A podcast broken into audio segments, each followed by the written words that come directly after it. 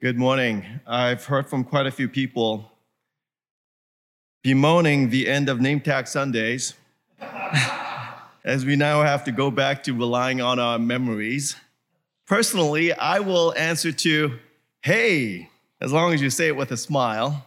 But my name is Jin, and I am one of the clergy here at Holy Trinity. I get to preach today because Jordan was in Scotland this entire week defending his dissertation.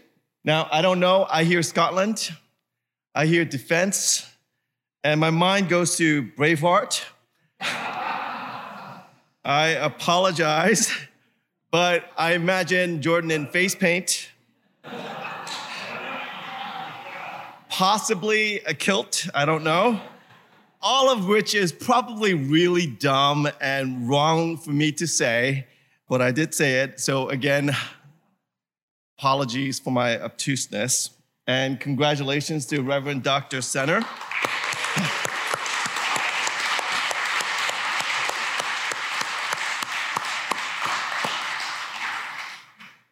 Actually, have a point. I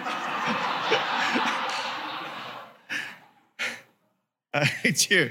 For my obtuseness, at least this morning I do. Our gospel reading for today is, in fact, driven by obtuseness. And it happens on several levels. Being obtuse is actually sort of the narrative glue for this encounter with Jesus. First is the disabled man, whom we are told has been sick for 38 years, who is now a fixture at the pool. Legend has it that every now and then, angels would come and stir the waters, and whoever was the first to enter the pool, into the uh, while it was still stirring, would be healed. Now, we don't know if he's been there for 38 years, trying to be the first one in, but he's been there a very long time, decades possibly. It hasn't worked, yet he is still at it. Somewhere along the way, this has become his life. Many of you are familiar with the saying the definition of insanity is doing, doing the same thing over and over again and expecting different results. Where does perseverance end and insanity begin?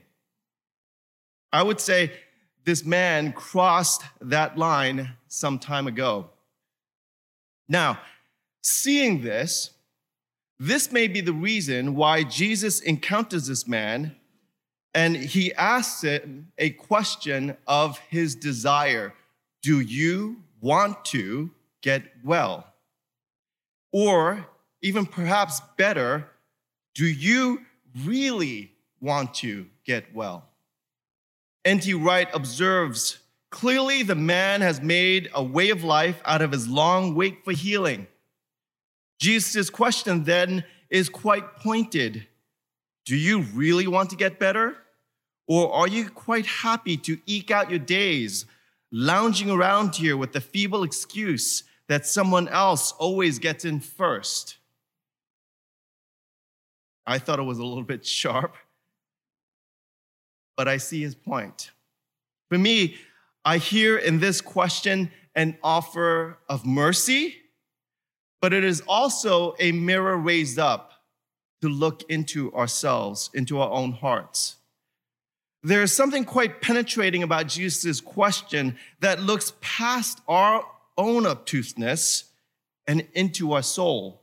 Yes, I know you say you want to get well, but do you really want to get well? Jesus, I think, is asking us to look deeper because when it comes to healing, far too often we are our own worst enemies. I want Jesus to fix me at this level, but I don't want him to touch this level here. Sometimes we just don't want to know that there is anything wrong with us. I find myself too easily wanting to hide and deny and refuse to acknowledge that I need real healing in my life, even when it might be obvious to pretty much everybody else in my life.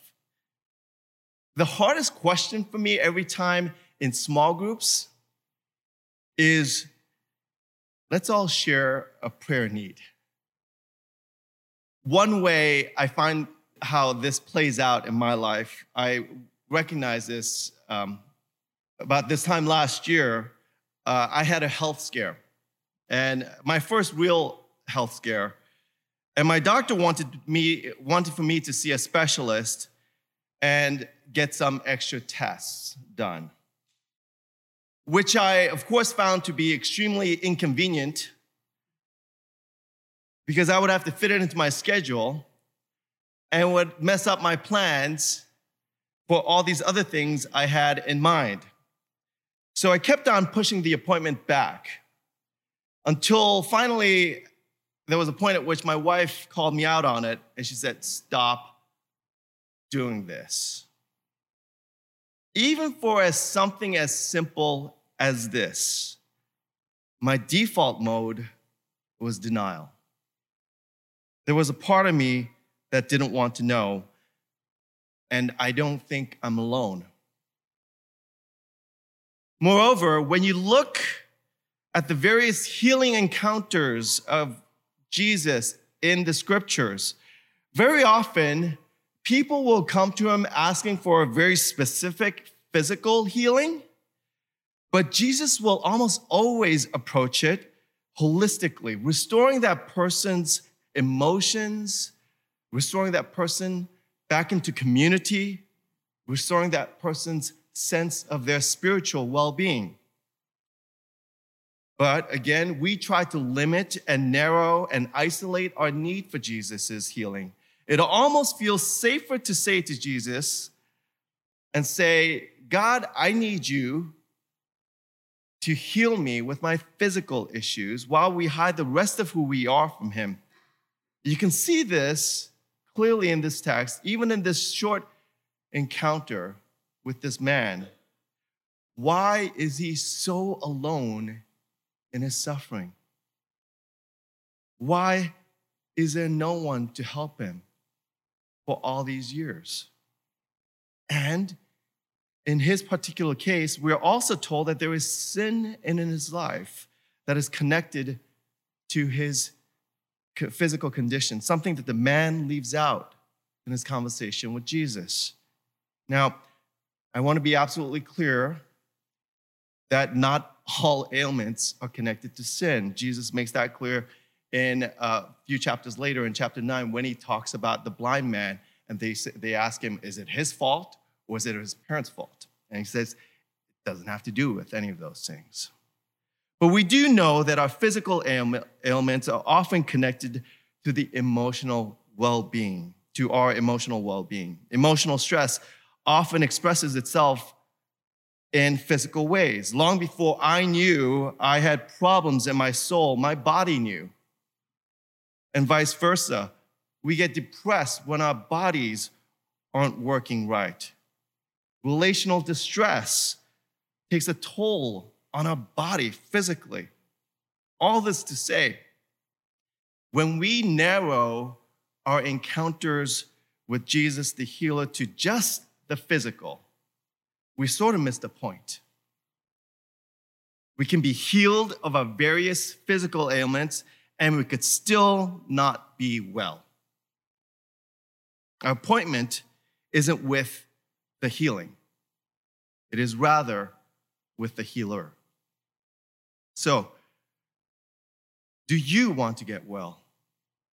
How would you answer that question right now? Encountering Jesus as healer has to begin with the admission of our need but Jesus as the healer. Now, let's switch gears a little bit. Approaching it a little bit from the other side, in a way that this man fails to understand and even address Jesus' question is actually not that surprising. His reply that while I am trying to get into the pool, someone else always gets in front of me reflects the harsh logic of a universe, uncaring about the particular pains and the brokenness of any one of us, let alone this insignificant man that he sees himself to be. Like some twisted version of the Sisyphus story. The universe dangles the possibility of healing only to snatch it away at the last minute. In such a world, the angels and the gods play with the needs and the longings of human beings and are at their best indifferent to them. So, why would it matter that he understands his needs or his wants? That would assume that there is someone who actually cares about those things, which, of course, is actually the point, and which we'll get to shortly. But I find this worldview to be reflective of a very modern sentiment as well this indifferent, uncaring universe. Stephen Crane once wrote a poem A man said to the universe, I exist. That may be true, said the universe. However, that has never created in me a sense of obligation to you. How do you navigate a no obligation universe? Living in such a universe becomes primarily then about strategies and tactics to manipulate the forces and the resources within it for our own benefit. Every man for himself the first one in the pool wins. Even a hopeful, a more caring version of that world can only be filled with anxiety, a feeling that I think dominates our own cultural landscape. Now, strangely enough, I think you would agree that this harsh logic of an indifferent world can be formed from a spiritual or religious, and dare I say, a Christian perspective as well. You can see this in the obtuseness of the concerns of the Jewish leaders. A man is healed, he's walking around, a man that they've known long to be famously a poolside fixture. And they confront this healed man and say, It's the Sabbath. You didn't follow the rules. You see it in them, and you can see it in the moralistic, therapeutic deism that dominates the mindset of so much American Christianity. We are still focused on rules to manipulate the system, focused on strategies and tactics. And not only does it produce anxiety, Anxiety is often the primary driving force, which is kind of why I remember when, when I first started coming out to Holy Trinity, and Todd would talk about doing things in our church in a non anxious sort of a way. He would talk about doing things in our church, and I've never heard that phrase before in the church. Let's do things in the church in a non anxious sort of a way. I found it to be incredibly strange and curious because most of my ministry training, I feel like, was in learning to amp up the anxiety so as to motivate the people. I am a recovering anxiety addict, but I'm still learning. Now, so again, why does Jesus ask about what our needs are, what our pains might be? Why does Jesus even ask? Because the encounter with Jesus as healer isn't just an offer of a pain free life. Rather, it is the offer of a whole new world, an alternative to the cruel logic of an indifferent universe. It is, as N.T. Wright states, the offer of a new life, a new creation that brings with it healing and new possibilities. So it is in this context an offer of a whole new world that Jesus comes to us as the Son of God, as a second member of the Trinity, the Redeemer of all creation, not only to declare his care for us in general, but in the particularities of our infirmities and in the particular stories of our sorrows. Why is Jesus doing this? Why does he do this? He answers, This is the Father's work. And because that is the case, Jesus tells us in verse 17, so must the Son be doing the same. I think the most incredible part of that statement is not just that Jesus is claiming to, to be God, but rather that he is telling us about the incredible nature of this God. Our God cares about us, uh, cares about us in our infirmities and our sorrows, in all the messy ways in which we are broken. So that where there is pain, where there is loss, where there is brokenness, we don't have to be alone. For the Lord, our healer, is present, He is offering, and He's inviting, and He is healing.